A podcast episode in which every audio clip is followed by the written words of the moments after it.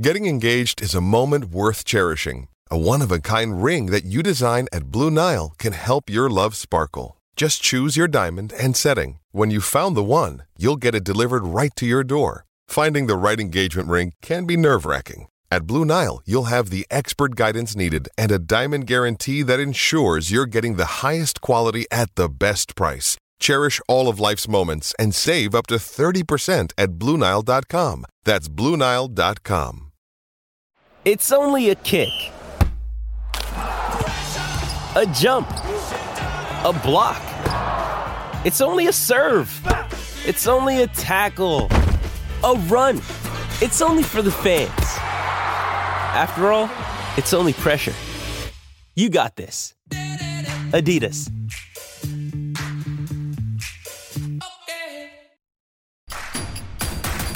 Introducing Royal Caribbean's newest ship, Icon of the Seas, the ultimate family vacation. The ultimate six slides, eight neighborhoods, zero compromise vacation. The ultimate never done that, can't wait to do it vacation. The ultimate chillin' by a different pool every day of the week vacation. This is the icon of vacations. Icon of the Seas. Arriving in 2024. Book today. Come seek the Royal Caribbean. Ships Registry Bahamas. This is a Rogue Media Network podcast. This is 365 Sports, powered by SicEm365.com. Sam Bradshaw, SicEm365.com, breaks it all down on film. Join the premium section if you want to see it and watch it all, and all the things he breaks down. Charts and graphs, too, like you would not believe. He's excellent charts and graphs. I love a good chart and I love a good graph. A Venn diagram, I have no patience for. No. Uh, Sam, uh, this is a Baylor team against Cincinnati that uh, both these teams are are in a bad way right now. So this uh, this game probably comes at a good time for each of them. That they this is the one they have the best shot to win uh, for the foreseeable future and maybe get right. But Baylor had to make a lot of changes in their bye week. What do you expect to see different? Thanks for having me on, Paul. And one thing I expect from both these teams is they are going to be working on their red zone efficiency. Uh, this is probably the matchup of two very, very struggling red zone offenses, maybe the two worst red zone offenses within the uh, Big 12 in the sense that they just can't seem to punch the ball in. I mean, these are two offenses that'll move the ball pretty decently between the 20s, but just converting is a bit of a challenge for them. Um, I think with how good Cincinnati's front is at disrupting you on the run, Baylor's going to really, really have to lean a little bit more on Blake Shapen in the passing game, particularly the quick game, screen game, potentially some RPO game, in order to try and get some kind of offense against a really solid Cincinnati defense. And that's going to be one of the major changes. You might see a lineup change uh, with a little more time to get somebody ready that probably has earned a shot or something similar along those lines. But yeah, um, I'm expecting to see some offensive changes. Defensively, I'm looking mostly to see can you get guys healthy and can you get them just to be more disciplined with what you're doing. I don't think they're going to do a massive overhaul there.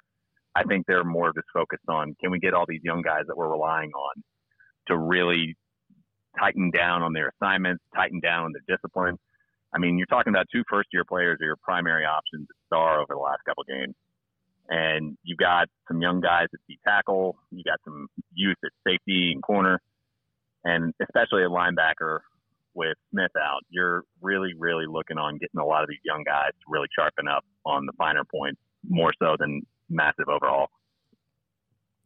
Sam, what does Cincinnati do well that Baylor will have trouble stopping? Well, I think when you look at the Cincinnati team, they imported a lot of guys on that offensive side via the portal.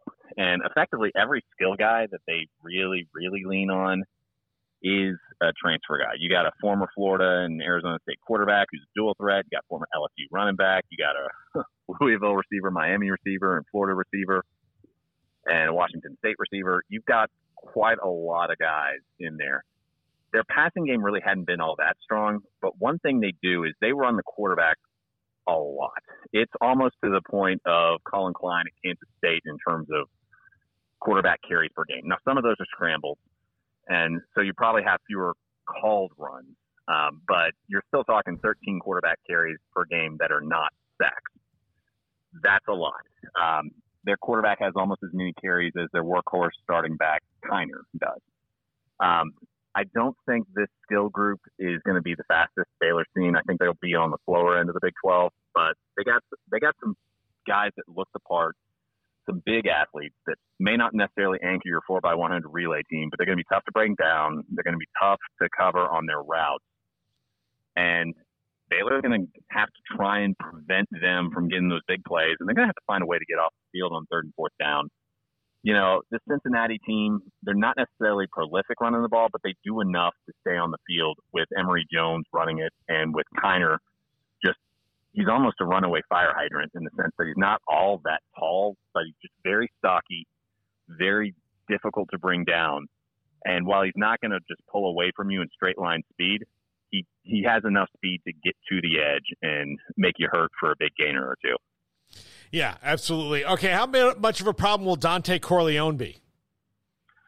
I think uh, I would love to have him on Baylor's team. I think if he was on Baylor's team, just given the issues they've had at that nose spot, it would really, really help. Um, I think that entire Cincinnati defensive front, the down three plus the four linebackers they have, uh, one of which is a dog, which is more of their jack linebacker, rush linebacker type, where it's almost a DN linebacker hybrid. And then their their star is a guy that has almost as many tackles as a stack linebackers, gets a ton of tackles for losses, also has a lot of pass breakups. He's just a very versatile player. I don't think he's on the Jalen Pitre level, but he's definitely a guy that they use a lot of different ways, and it's definitely gonna make a big impact for you. He's a lot like a Blake Lynch type, and he's very versatile. You know, that entire front, they're able to disrupt, mixing in occupying blockers and penetrating. And then the linebackers behind them are very, very smart on when to trigger on the run. They do it very quickly. They do it very decisively, but they're also very wise about when to do it. They read their keys well. Dealing with that front is going to be a big challenge for Baylor. And it's one of the reasons I think they got to lean on the quick passing game, at least to force that Cincinnati team to slow things down and give yourself a little bit of a chance. I mean, both of these defenses I expect to be pretty decent stopping the run for both of them. The, both these teams run a very wide zone based run. I mean, Satterfield at Louisville was the tape I really looked at to preview Ole Miss and how they matched up to Baylor's offense for the Sugar Bowl because Louisville was the team that ran the most wide zone against Ole Miss that year. And the two offenses have a lot of overlap. Now, Satterfield's going to be a little bit more spread and a little bit more spread option than uh, Grimes would ever dream of being. But at the same time, the base run plays and the base passing concepts have a lot of overlap. Sam, do you expect to see um, maybe, and not a total abandonment of the wide zone because they are what they are, but maybe a sharp reduction in it? Uh, as far as the preferred run play scheme, I think it'll still be your fastball.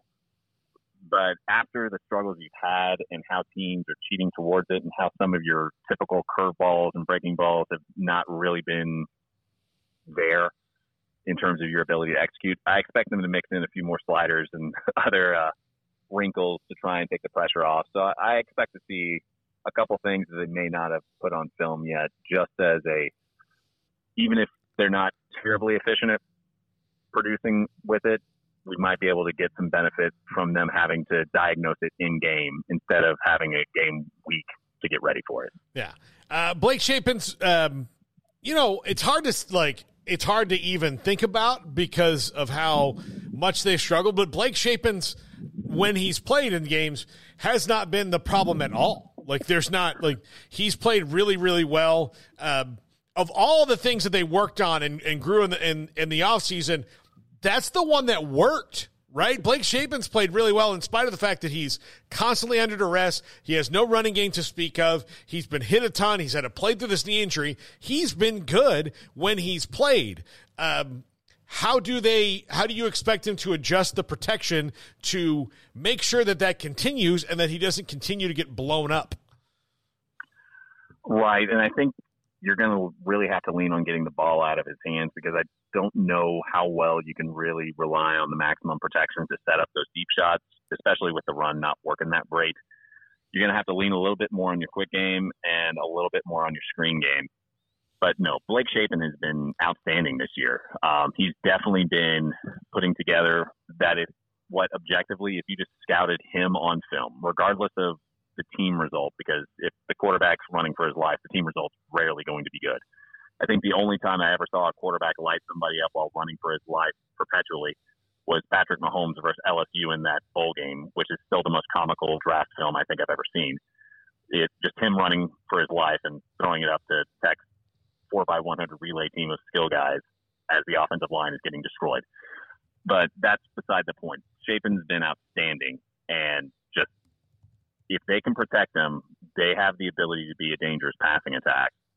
But the protection has not been there, and it has to get it has to get better. So we'll see what they've worked on in the off in the off week can uh, help slow down that rush, help get those consistent yards, and help them stay on the field to the point that they can get a little closer read on what those defenses are doing and potentially scheme up some things to dissect what they're doing.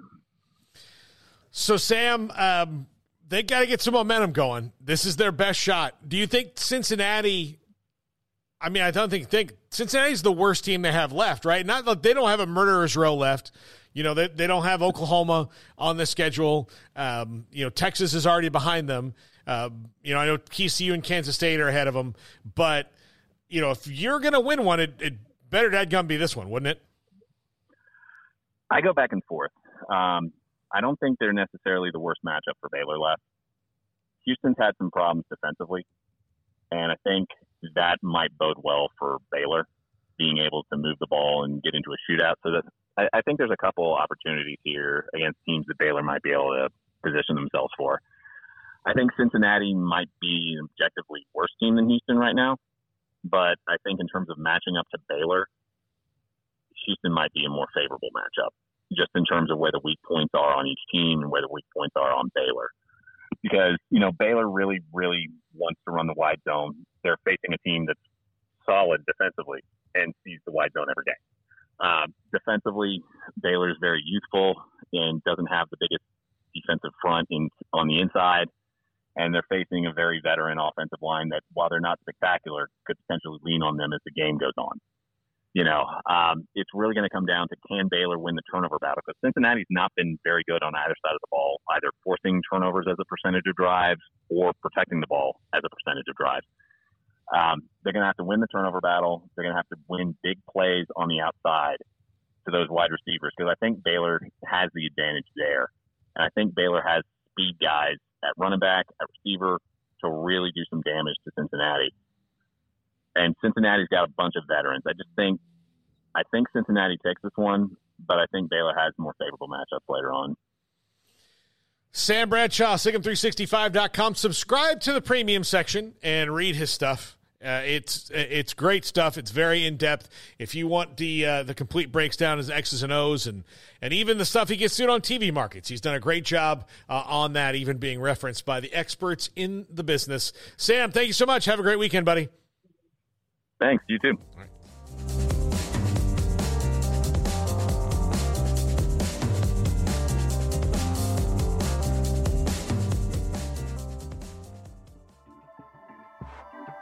This has been a Rogue Media Network.